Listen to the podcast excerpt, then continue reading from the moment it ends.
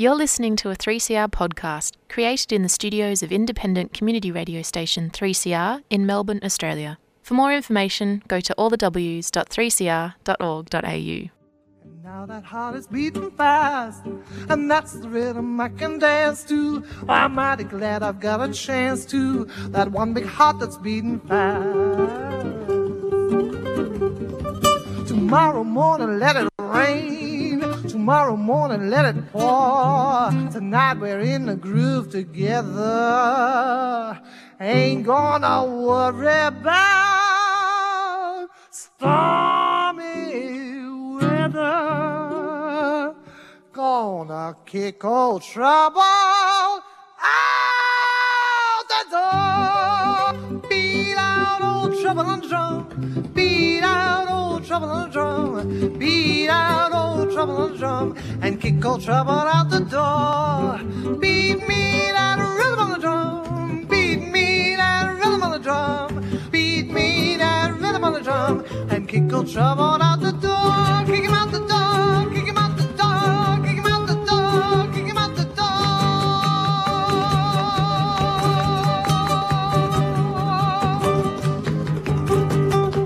Welcome to Radical Australian Community Radio 3CR.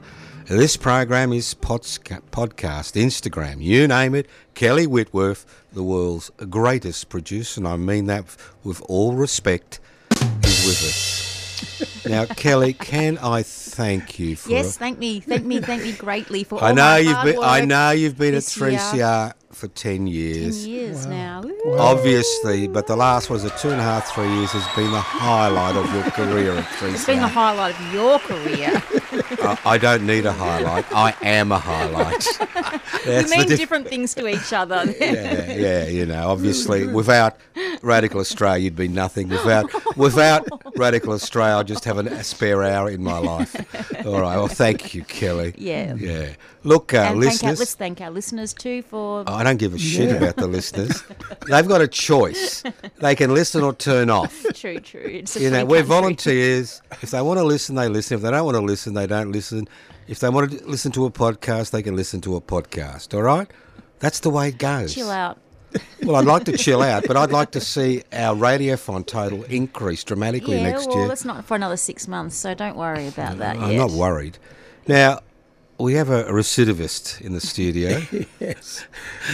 and and we're going to have a boring, esoteric conversation. So if you've got anything better to do, what I suggest is you go into the garden and do a bit of digging, or uh, you know, you know, wash the dog. But if you're at a loose end and you're interested in esoteric arguments, well, discussions Good.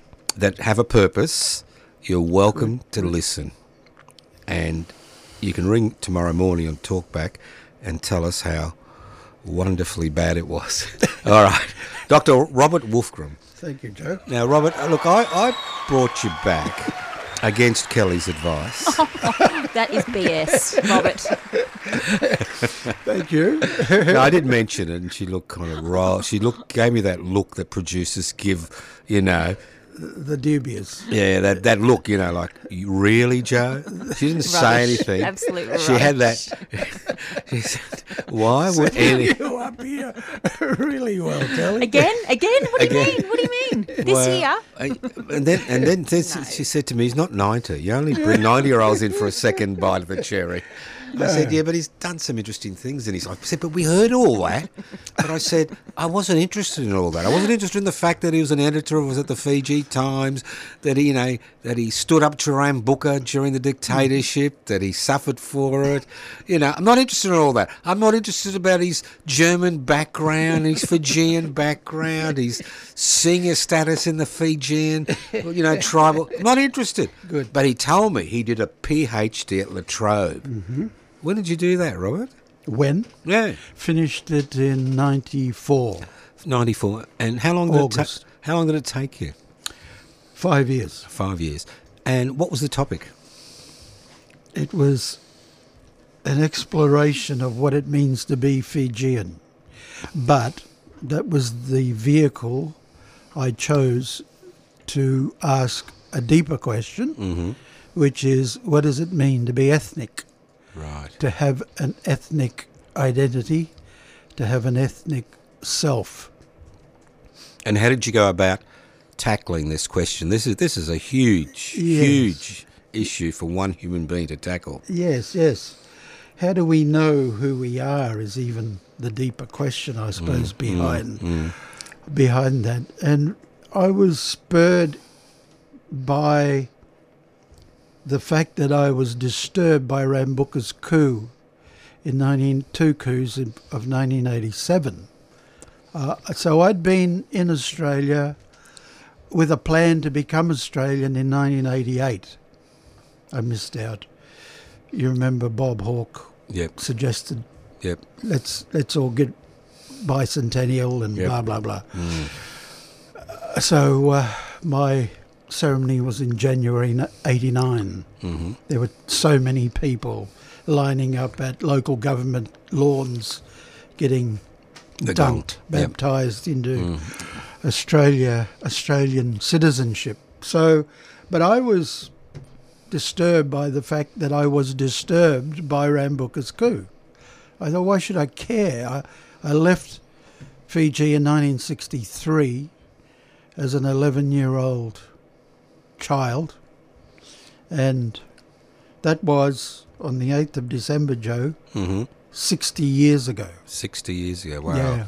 So anyway, 87 came along, and I thought, I've been here long enough not to care about Fiji, but I found myself caught up, pulled back into the Maelstrom, as they say. Mm. yes of of of asking questions about what was going on there. Why did I miss seeing this? Because I'd been, I I went back regularly, and I was there in '86, and the place was humming. Lots of, I'm pretty sure I haven't got the facts and figures, Mm. but I'm pretty sure the Fiji dollar was worth more than the Aussie dollar Wouldn't be surprised. in 1986. Mm. Yeah, I remember losing when I changed money. Mm.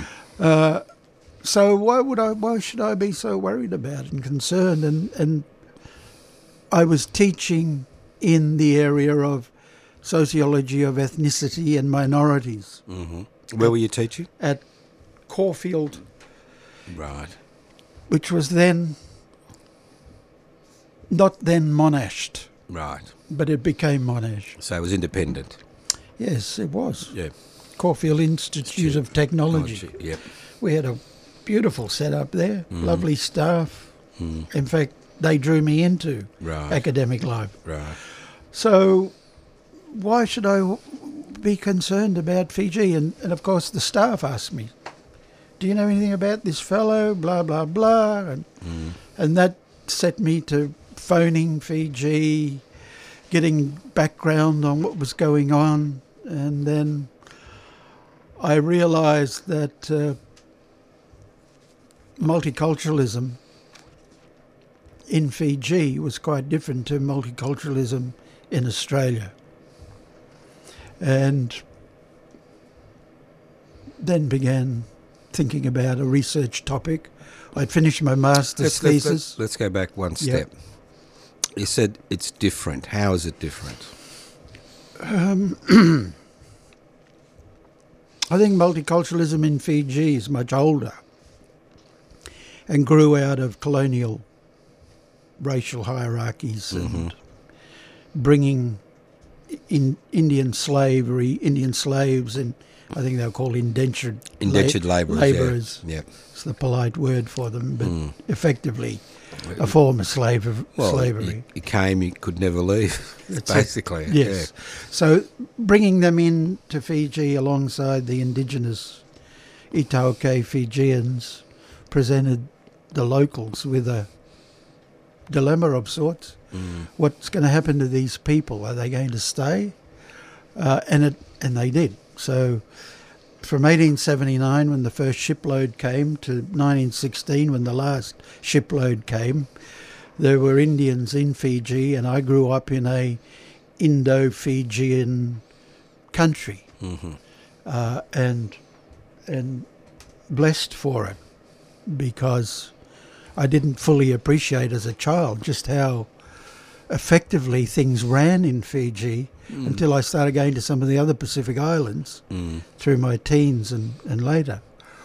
And so we had Chinese greengrocers, we had Indian merchants and professional people alongside indigenous chiefly system. It was quite a complex of caste, chiefly commerce and capitalism in a micro, you know, so and then you had this growing part population. Part Indian, part Fijian, part Chinese, part European. Mm.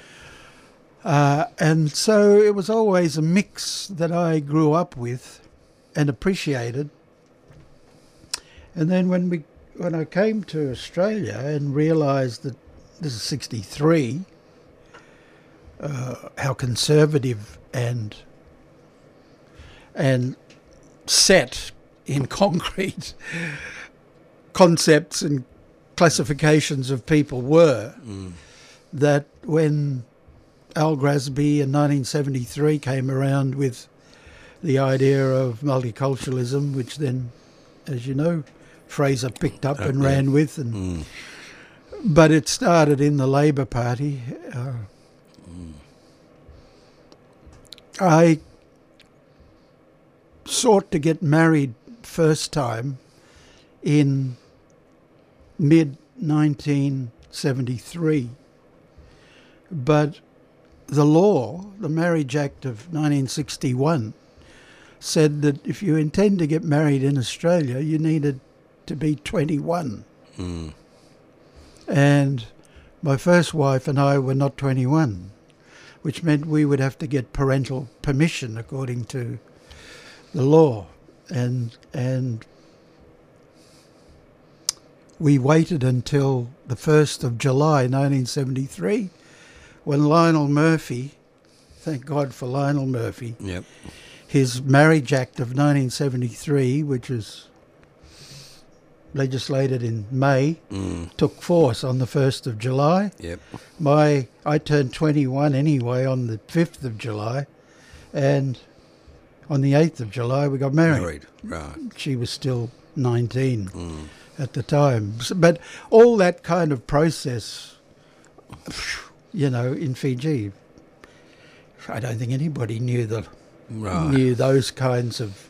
Process. Yes, that's right. If you want to get married, you got married. You got married, and if you uh, wanted to paint your house pink, you did. You pay your house Yes, back, yeah. and if you wanted to put up a house on that corner, mm. as as you know, so Yeah. things were much more chaotic in one sense in Fiji, mm. but but the multiculturalism that was here was very organised, and so I realised I had to be something here.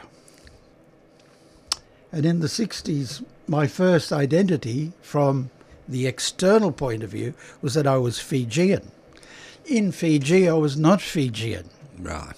But here I was Fijian. You were seen as Fijian. That's, right. right. And so my first nickname as a, you know, within months of arriving here was Fiji. Yeah.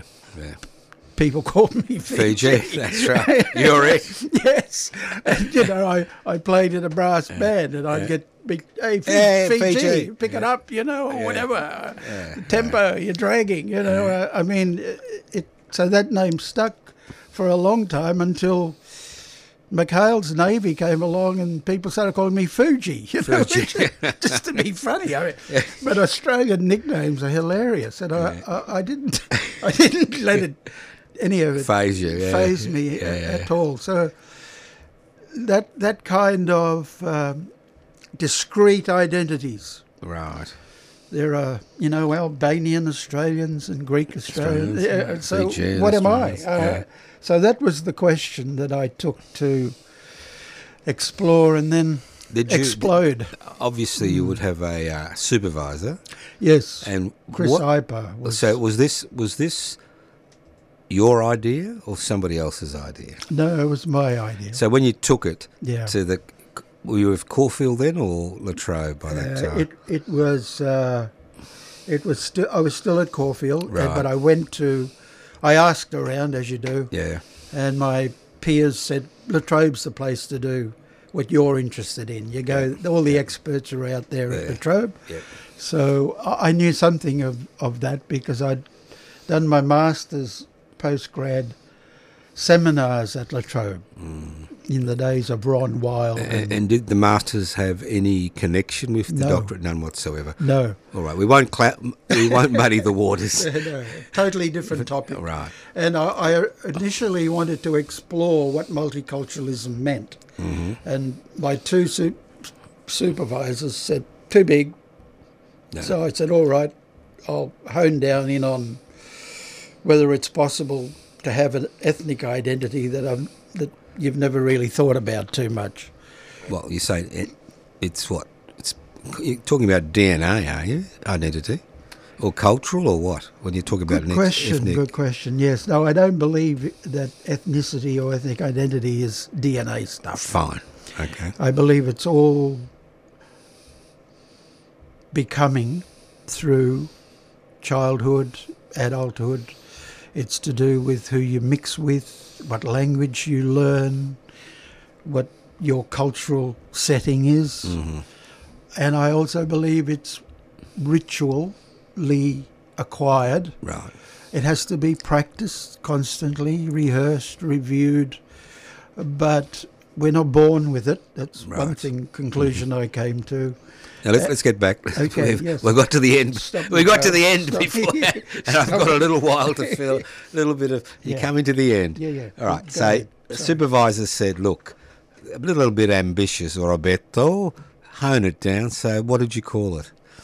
I called it uh, Kai Viti on being Fijian without being a Fijian Right. in the end. Mm, well, that's that's, that's, Yes, that's that dis- encapsulates everything, doesn't it? Thank you, Joe. Yeah, it's to distinguish being on the inside Mm. to an objectified from the outside, Yeah. a Greek, an Italian. So when you did the legwork Hmm. for the doctorate, was it interviews, book work? How did you go about it? All of that, Joe. Legwork, uh, lots of interviews, uh, historical research, anthropological research, facts and figures, stats, um, but mostly in three lots of field work in Fiji in consecutive years 90, 91, 92. And then I just spent 93 and the first half of 94 writing it up. Right. So I had Now the field Yeah. work, what did that entail? lots of sitting around the kava bowl. It's Uh, disgusting stuff, you know. well, I had to endure it, all right? well, I don't, I don't know what your opinion is. I love it. It's like muddy water. I think it's I think it's a terrific Pacific drug. oh, good. It's Yeah. better than beer nut. At least you, it doesn't stain your teeth and your mouth. I don't drink a lot of it, Yeah. as much as Yeah. Fijians in Fiji or Yeah, people re- in Fiji. I remember it wasn't the last time, the one before when you were at the West Papuan do and Hmm. you mob turned up with the kava. I was looking forward to it. It's my first taste. And then I decided, look, this is an acquired An taste. acquired Jack. taste. Thank you. That's right. Yeah, yeah. So I had to do a lot of that, just Yeah. Mm-hmm. sitting around listening to people, and occasionally I'd lob a question into the. When when people sit around the kava bowl, they engage in what's called talanoa, Mm. talanoa, which is uh, not quite aimless conversation, but it's it's story sharing Yeah. Mm. of interesting and relevant or, or just things that are matter.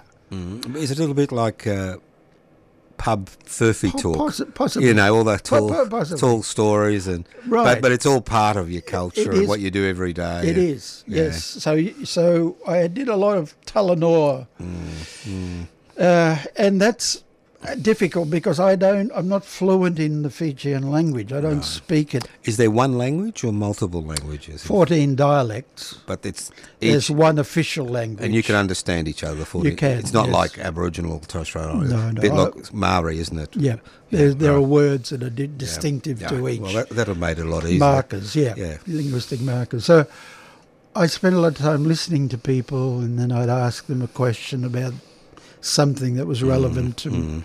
to, and I found that that that passivity was not useless passivity; it was active passivity. Where I was oh, that's getting a lot of information. It's called mining, Right, Yeah. that's right, and uh, not with dynamite. But, no, no. but, but just lots of there. mining and funneling. So, Yeah, yeah. so sorting out of Yeah. what, what, what exactly do I need out of this? Mm. Lots of recording Yep. uh, to just. Look, you weren't you weren't being paid to have kava with the boys, were you? No. I'm a bit worried about this this research. I also spent a lot of time in, in bars with, with Indian Indo Fijians Right. because they frequented urban bars more because they've got the Mm. money to afford beer and whiskey Mm. and so I spent a lot of time interviewing uh, Indian respondents So, what was it mainly men or mostly men because masculinity still matters out there in mm. social so- settings. Yeah. Mm, mm, If I was to interpose myself into a female setting, it would be seen as intrusive and mm. a- it just would be unacceptable. acceptable? Yeah. And and and no one would do it. No. They would. So that was just a parameter of my research that I couldn't avoid. It No, just was a right. constant right through. This has to be a a male conceptualization of ethnicity. Did, did you notice any difference during the three years In difference in what, John? in what people were talking about, how they were talking about things? Was were things evolving, or was it just a constant chatter about the same things? It's a, a good question. Uh, I don't. I didn't detect right, change in the things that I was interested in. right, I've seen change since. So I would say from 1993, when I finished and was starting the write up, to 2023, these 30 years is definitely a different kind of Fijianness mm. in Fiji, for sure. right. Yeah. Mm. So when you started the writing, how did you meld the field work with the uh, research, the anthropological and uh, historical research, getting the references and all that stuff? I had to do a seminar Right. at uh, La Trobe, postgrad seminar to first year. So I thought, oh, I'll just interview myself and write it up as a They're great interviews when you interview yourself. write it up as a yeah. as my sociological self interviewing my ethnic self, Self. Right. And, and and try and make sense of what I'd written about, uh, read up on, researched in the archives in Fiji, and uh, gained from my interviews for for for that piece of paper. And when and that was just a you know thing I just decided off the top of my head to do. When it came to writing up the thesis, my supervisor, I was going to ditch that Yep. and get all, you know, hoo-hoo, Academic. academic. Yep. yep. 562 references. And my supervisor said, "No, you're not gonna. You're not gonna waste that. That's the best part of your of your paper." I said, "Oh, okay. Well, then, no, no, you're going to keep that." So I kept that running, mm. that that dialogue, running right through the thesis, all twelve chapters, Yeah. uh, eleven, not the twelfth. Yeah, And um, so it took a while to kind of, how shall I put it, finesse the final product. it does. Yes, if you've if you've ever attempted a uh, Yeah. a thesis, Yeah. it- it goes through many drafts and Does cuts and edits and polishes and That's right. Yeah, wow, you know, uh, you think you're finished one year and then you. Res- Your research supervisors call you Yeah. and give you the bad news. Yeah. No, you've still got a way to go because we want to know this, this, this, this, and this. Yeah, yeah. And then when I took up supervision, I realised just how important it is to have great supervision. Mm, If they don't understand what you're trying to do, mm. you're singing to the wrong. Well, I've got a different story, Okay. Robert. okay. All right. Uh, I finished my doctorate of medicine, I think before you were born. No, no, in, in 1987, okay. And it took five years. Yeah.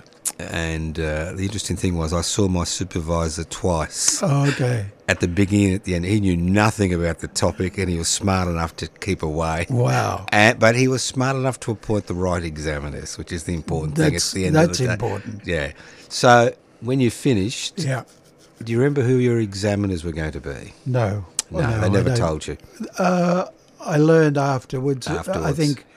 Yeah. I think I did. I did, but I've forgotten who they were, Joe. No, it's a good, it's a good thing. They, did, they, did they want much revision or? No, just there was one little question that one of the three had about something that Yeah. it was my my reporting the the Fijian hierarchy system in terms of the Western European kings, queens, nobles, bar- that that's never true. So every indigenous system has its own hierarchy, which can't be compared to the British. So it was wrong of me to use king, Lee, Right, yeah. this queen, this. Uh, so I revised it, took it all out. I well, said, yeah, makes sense. chief this, chief that. Hmm, look, I'm having a little chat. It's halfway through the program. Kelly's looking at me. She's saying it's station identification time.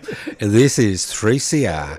This is Talkback with Attitude on Community Radio 3CR. I can hear the wind. She's putting the wind up me as she normally does. I'm fearful of you, Kelly. Well, that's good. oh! The program is podcast, and I must say, if you go to the Instagram page for Radical Australia 3CR, you'll be amazed by the type of people we've chatted with over the mm-hmm. years, and more importantly, since Kelly's taken over as producer, how she stacked them. A little bit like the Khmer Rouge used to put pictures of those people they executed on the wall. She's got these wonderful pictures of all the guests. Yeah, it looks wonderful, doesn't it? It does look wonderful. It is. Who And you're ca- there, Robert. You'll be there. Thank you're there twice now. Oh, wow. uh, uh, and it's 4.30. And the program is podcast. Did you know that 3CR received its community radio license in 1976? Our application was successful because of our diverse and engaged community membership. Subscribers are at the heart of our station, and we really need you to be active and paid up in 2023. Become a 3CR subscriber today. Call 039419 8377 or subscribe online at 3cr.org.au forward slash subscribe.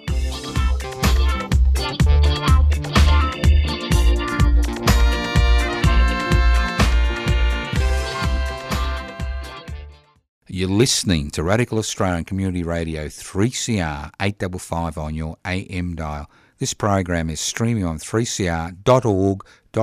The program is podcast. You can access the podcast by going to 3cr.org.au.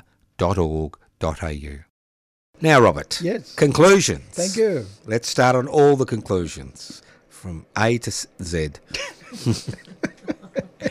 oh, it is, it is a doctoral thesis. Dr. Robert Wolfgramm. It is. It is. Uh, I I came to the conclusion that ethnicity's a not a terrific thing, Right. a very dangerous thing. Mm-hmm. I didn't say that in my thesis, No, no, but obviously. but having done all the research, I, mm-hmm. I I I did allude to it mm-hmm. in, in several places. I mentioned You- ethnicity in Yeah. Palestine, believe it or not. Yes. um, as a comparative point uh, point of reference. But it it you know you you it's a useful hater, Right. and people want to hate someone or. or It almost invariably comes into play. It doesn't have to. So it is something that is, it's not unavoidable. It doesn't just erupt like a volcano.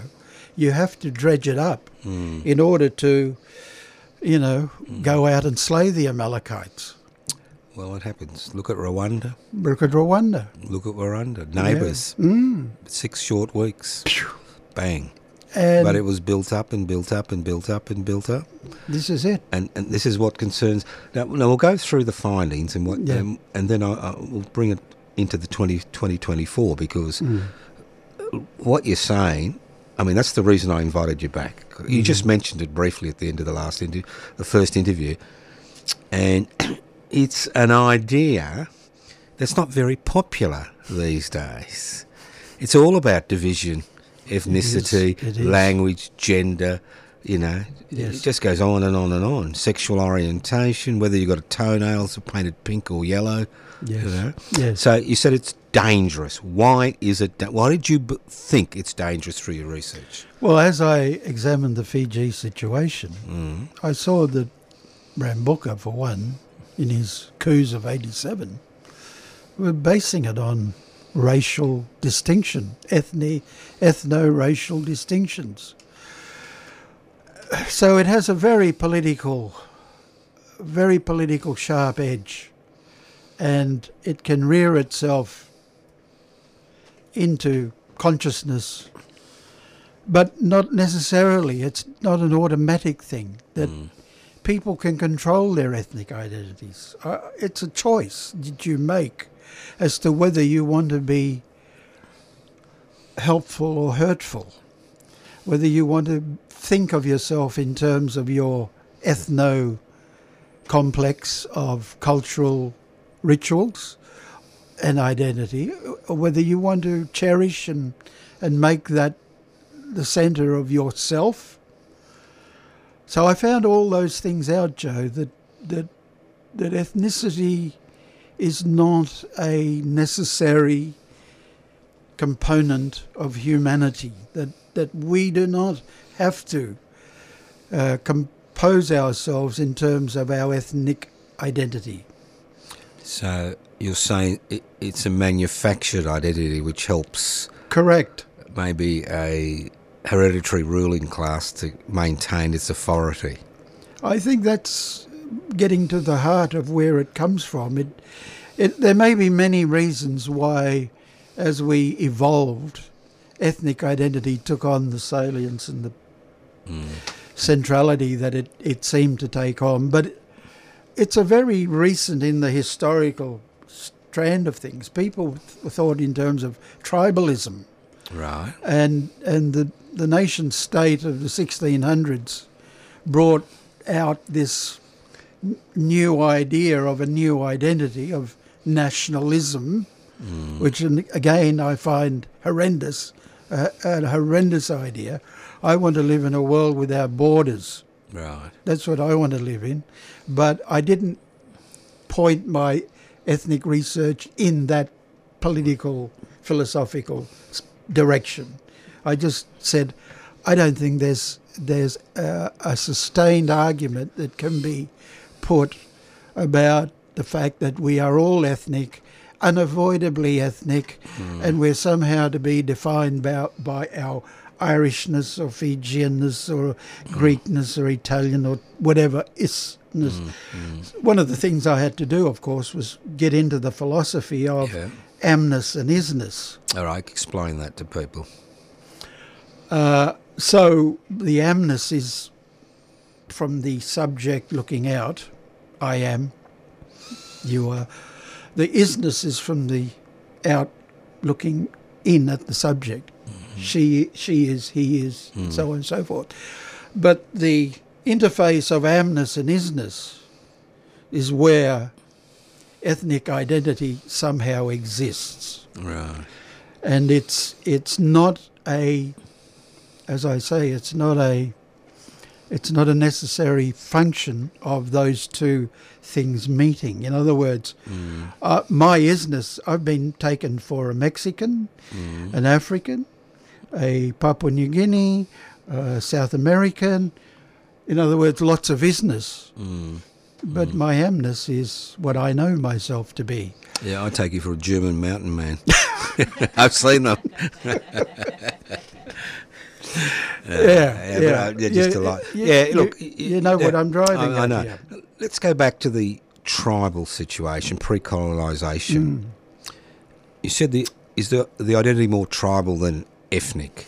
Definitely in Fiji, yes, Yeah, tribal. so- Tribalism still matters, Mm-hmm.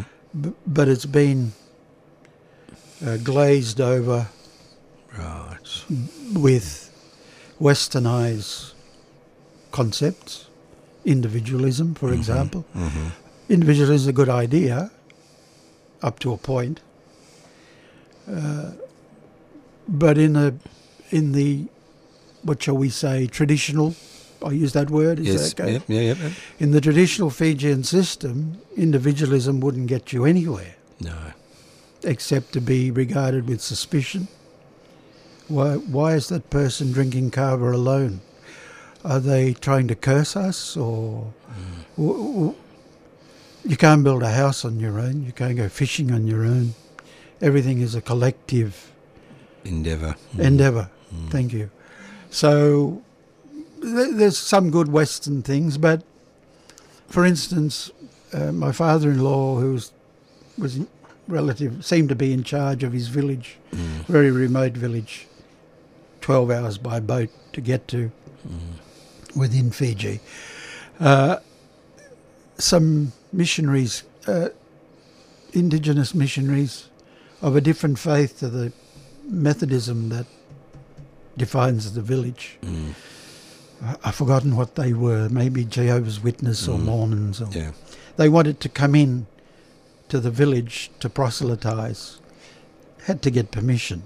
So, and the, you know, the idea of a religious individual identity is relatively new because, as you may know, most of the colonies were Christianized from the top, Top down, that's Yeah. right, yeah. So if the chief became whatever you are, That's what you became. Catholic, Yep. then the village became Catholic, and eventually the tribe could be Catholic. But uh, now it's much more multi-religious, not just multicultural in the ethnic sense, but multi-religious.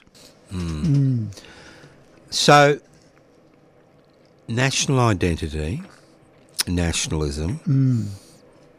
ethnicity, you see them all as dangerous concepts which can be manipulated Yes, I do.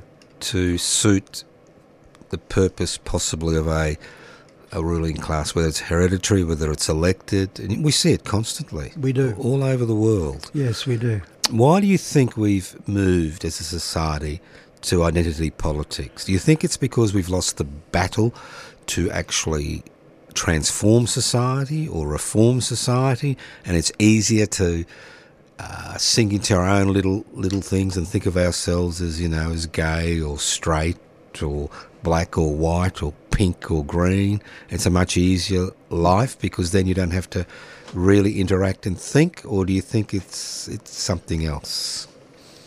I don't know the answer to that question. Right. uh, Yeah, because it's- Joe. it's a big one.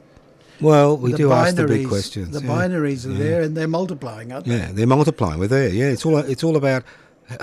It's you know we don't we may not want to identify as Australians, but we we identify as this and that and this and that. And you're right. It gets smaller and smaller and smaller. Mm. You know, is is it is it is it to me? I've I've been thinking about this for a while because I think it's what's destroyed radical politics in the country. I think it's destroyed it. It's destroyed that momentum. I mean, poli- change is about momentum. Yep. And when you lose something, Yep. it's like the referendum. That was about momentum. Yep. The momentum's got gone. There'll be no treaty. There'll be nothing. Yep. You know, it's gone. It'll be gone for generations. And I think with identity politics, we, we've moved away from the possibility of transformation to uh, trying to find our own tribe Yes. which is not based on um, uh, ethnic origins, but based on similarities. You know. Yeah, yeah, but Yeah. and uh, and, and it's divisive. That's what I would say about Mm. about it. There are great things to celebrate in nationalism or ethnocentrism, Mm. or if you want to use the old word of race, but uh, but it has it has in, in somewhere in the darkness there is a light of uh, worthy of celebration. Mm. Your ancestor was a her- heroic person that Yep. set sailed into the Pacific Yep. and, and, and found these islands. And, you know, I, I don't know when that mythic oceanic dreamtime existed or if it did. Mm. Were they pushed or were they pulled? All sorts of questions arise of our Genesis, ethnogenesis stories, which make us feel great. But when those stories are told and retold to separate and divide, create walls between you and the person next door because they don't have the same Dreamtime story, I think that's we've we've missed the point of it. We've Right. we've lost the plot there. Yeah. Yeah.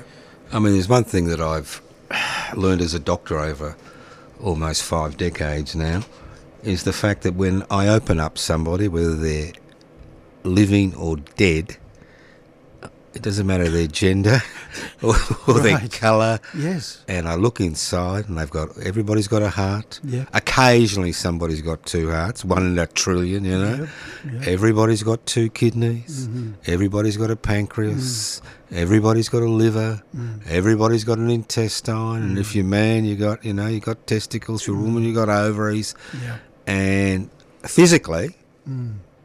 we're all part of the same family. Yeah. And I think, as you said, if ethnicity can be used, it can be a positive thing. Yeah. I mean, if, right. if it if it doesn't become the centre of your existence, you know, and everybody else is irrelevant, Yes.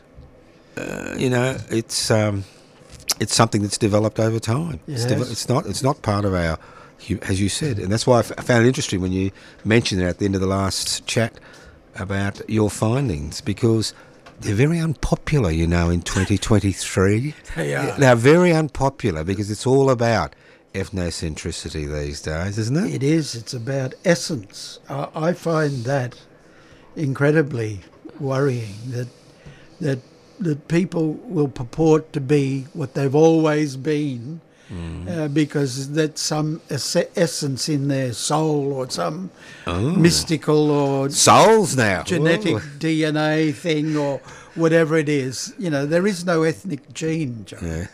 And and even if there were, it's it's in competition with lots of other types of genes. That's right. A- And and what we are as speaking beings, as thinking, acting beings, is not derived from one aspect of our upbringing or our culture.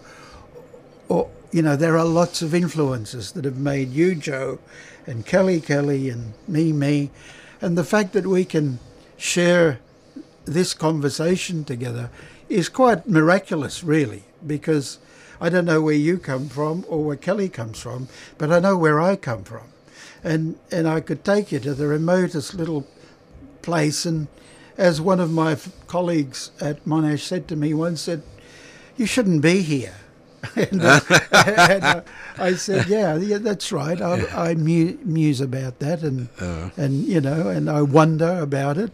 But uh, here we are. You know, I worked in music with a Russian Jew, a French, English, and myself. You know, Yep. and we were all products of this potpourri melting pot idea that the Labor government moved to in the early 70s, thank God. And we found each other earlier in the 60s, and Yeah. that was a belated recognition of the fact that, you know, we were.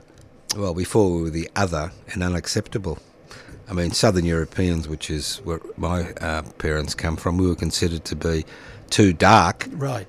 To be immigrants. Right. Till after World War Two. Right. And then if you look at Australian history, there's there's it's only recently that the melting pot Has really melted. or, or the theory itself has become acceptable Yes. because before we were all Yes. separate. There was no there was no interaction apart from a master servant between Aboriginal and Torres Strait Islanders and, Yep. and whites, Yep. and there was hardly any interaction between you know Northern Europeans and Southern Europeans, you know, and Jews and whatever, and different groups, and, and that's what that did. It forced us to understand that we all live on the same continent and we need to make adjustments in order to survive. And now we need to make a un- adjustment to a universal consciousness. Right. Now, all right. Could you explain? Could you Sorry. explain what a universal consciousness is? I don't know really. Well, you use the word. You use the terminology. You explain it, Doctor. Uh, it's No wonder you never made professor. it's something I've thought about a lot. All right. Well, tell us A your lot. thoughts about it. I I taught for a little while. I studied international relations, and international relations is all about basically brackets how to avoid war. Yeah. And and the theories that that predominate in that field of political science, so called, hmm. are you know, is war endemic to human nature? Is it culturally contrived? Is it historically given that these two people who are neighbours are going to go to war? Is it something in our DNA? And, and on and on and on. I came to the conclusion, parallel to what I was studying in philosophical anthropology, I came to the conclusion that no, it's it's not uh, something we we are not by nature aggressors. No.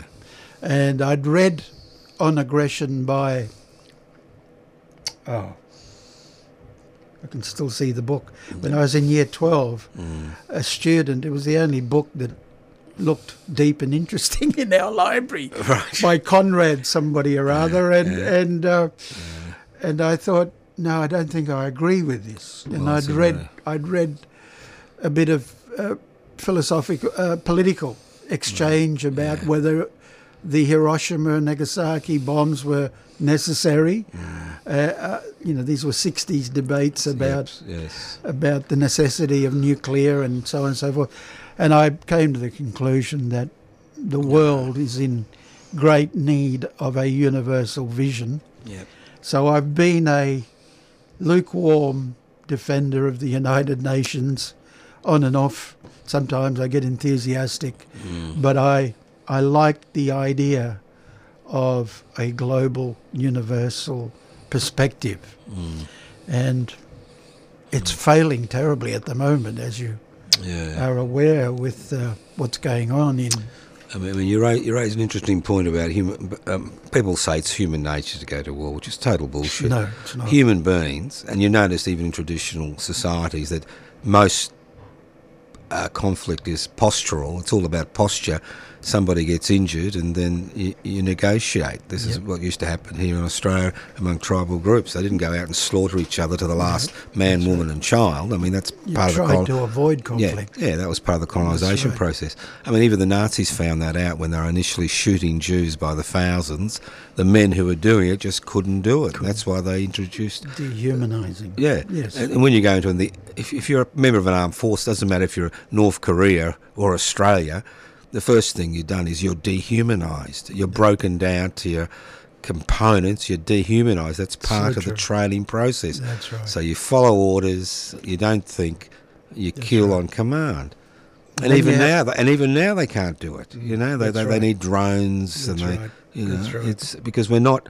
I mean, if somebody attacks me, I will attempt to defend myself, and the key word is attempt. Most likely, Mm. I would totally lose it. you know, I'd, I'd be gone. You know, looking at this pathetic specimen. But that's what we're programmed to do. We're not programmed to slaughter everybody indiscriminately. but We that's what we do because they're Palestinians, or because they're Jews, or because you know they're Aboriginal or whatever. It's Yes. just, uh, and again, to me, as you said, it's universality.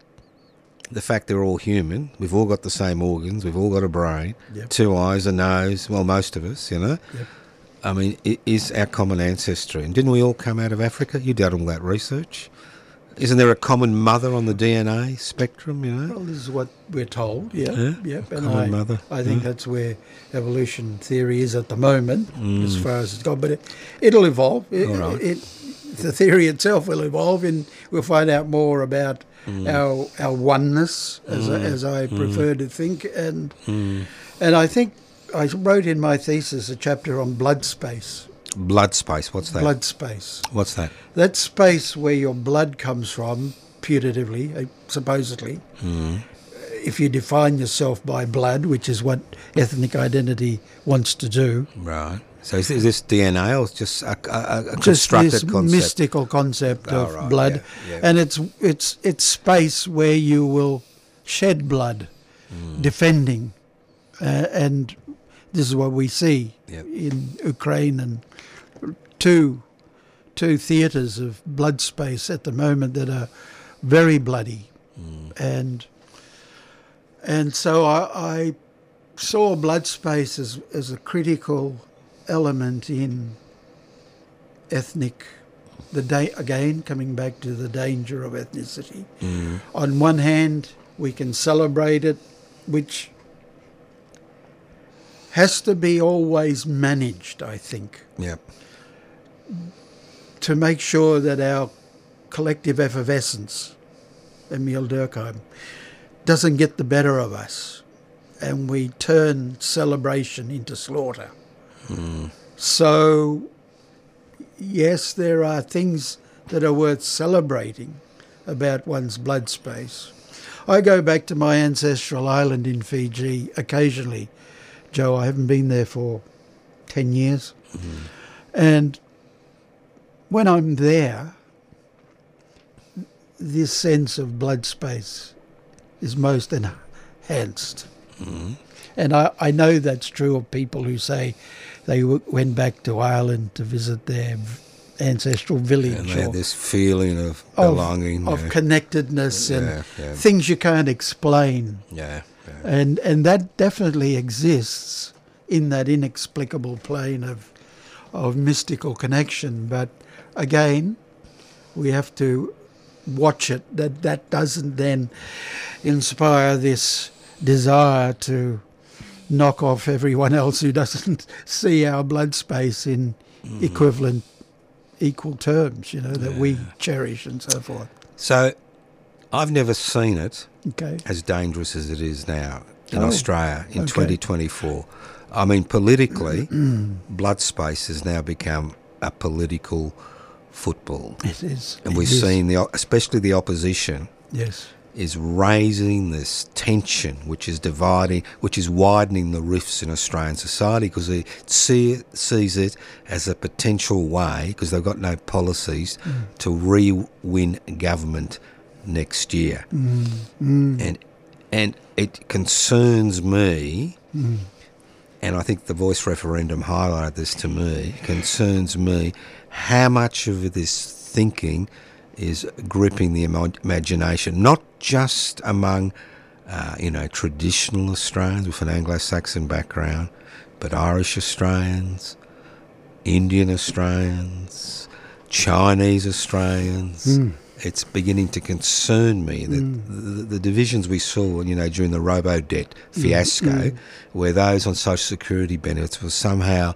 leaners and losers, and they were, could be manipulated and hated for short-term political gain. We are now seeing move in that very dangerous space, as you said, of mm. racial division and ethnicity. And I've, I, I can, I can, I live in the country. I live 200 kilometres from here, Okay. and I can assure you, it is a different country. And if you sit down and you listen, as you did in Fiji, mm.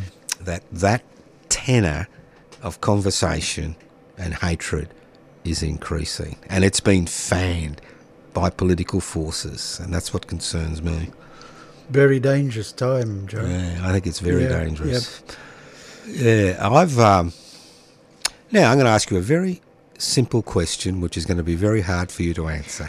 Okay. Now, you're known as Dr. Robert Wolfgramm, right? Correct? Yep. So, who are you? What are you? Who are you? It's a good question. Good question. My grandmother was a namer Mm.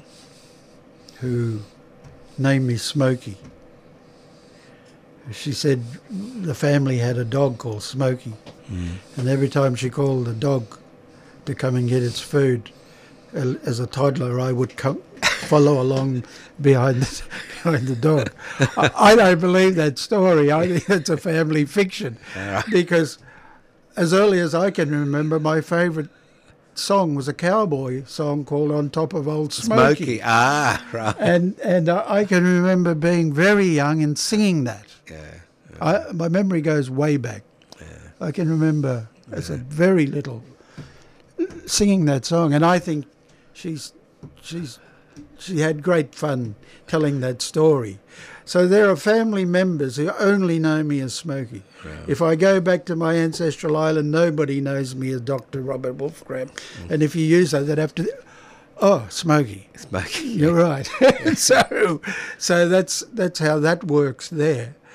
In the '60s, when I came to Australia and was assimilating and happy to assimilate, look, sorry, happy to assimilate because I mm. was young enough to do it, mm. and I was discovering new things and new friends. They all called me Bob. Mm. So, to a number of another circle, a Venn diagram, I'm Bob. Mm-hmm. And I know all the people who are going to call me Bob. And they're different to the people who are going to call me Smokey. And then when I began the academic career, people got, got shortened to Doc. Doc. So there are people one. who Yeah. call me Doc. Right. Uh, But but I'm not none of those. When you look in the mirror, when you look in the mirror, what are you? Yeah, Who are you? exactly. Yeah, I don't know. You I'm don't still, know. You're still, pondering that still one. working that out. Maybe you should do a second doctoral thesis. I and is I- Dr. Robert Wolfgramm? Well, I like to think I'm just a person. A person. Yeah. Universal answer. Exactly. Now, Robert, it's been a pleasure having you in the studio a Thank you. second It time. really has, Robert. You're Thank a great you. communicator. Thank you. Thank you, Kelly. Thank you, Joe. Oh, well, thank Kelly. She, she found you. Inviting Did me I? back. Did I find Robert? No, I think I found Can't Robert. remember. Well, somebody found Robert. Yeah. He told us about Robert. Maybe it was through the West Papua. I think it was for the West Collective. Papa Rent. Yeah. Louise maybe found Yeah, Robert. thanks to Louise Byrne. Yeah, and, and Jacob Rumbiak, And you know, Jacob. and for all the work they do. Thank you, And Joe. it's been a pleasure, and uh, it was nice that uh, your wife could have a, an hour's rest from you. She's sitting out there eating chocolate. So, so well, thank you very much. Thank you, And Joe. Thank you very much, Kelly. And just you, to Kelly. remind listeners that we have two pre-records uh, for the next two repeats. weeks. We've got a couple of summer repeats of um, of um, Mm. Pope Fred. important- Pope Fred, Yeah. rest in peace. Yep. And um, Julie Mack, who wrote a book about the Sharpie subculture in Melbourne. That was our most popular No, episode you're wrong. this year. You're wrong. I'm I'll not. tell you why you're Wow, wrong. wow. It was the most podcasts. We don't know how popular all all our programs are popular because somebody has a lot of podcasts means they're very savvy at using the net. Doesn't mean it's popular. Oh, that's true. Yeah. Thank you very much, Kelly. See you next year. See you, listeners, and keep listening to Radical Australia. Happy Happy Christmas Christmas. and Happy New Year.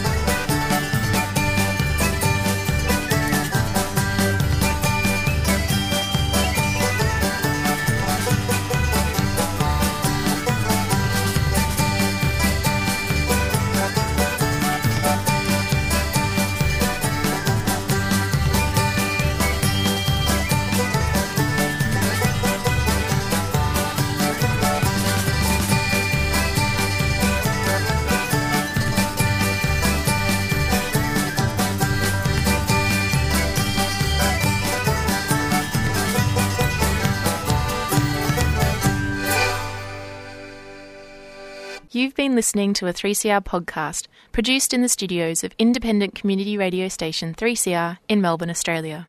For more information, go to allthews.3cr.org.au.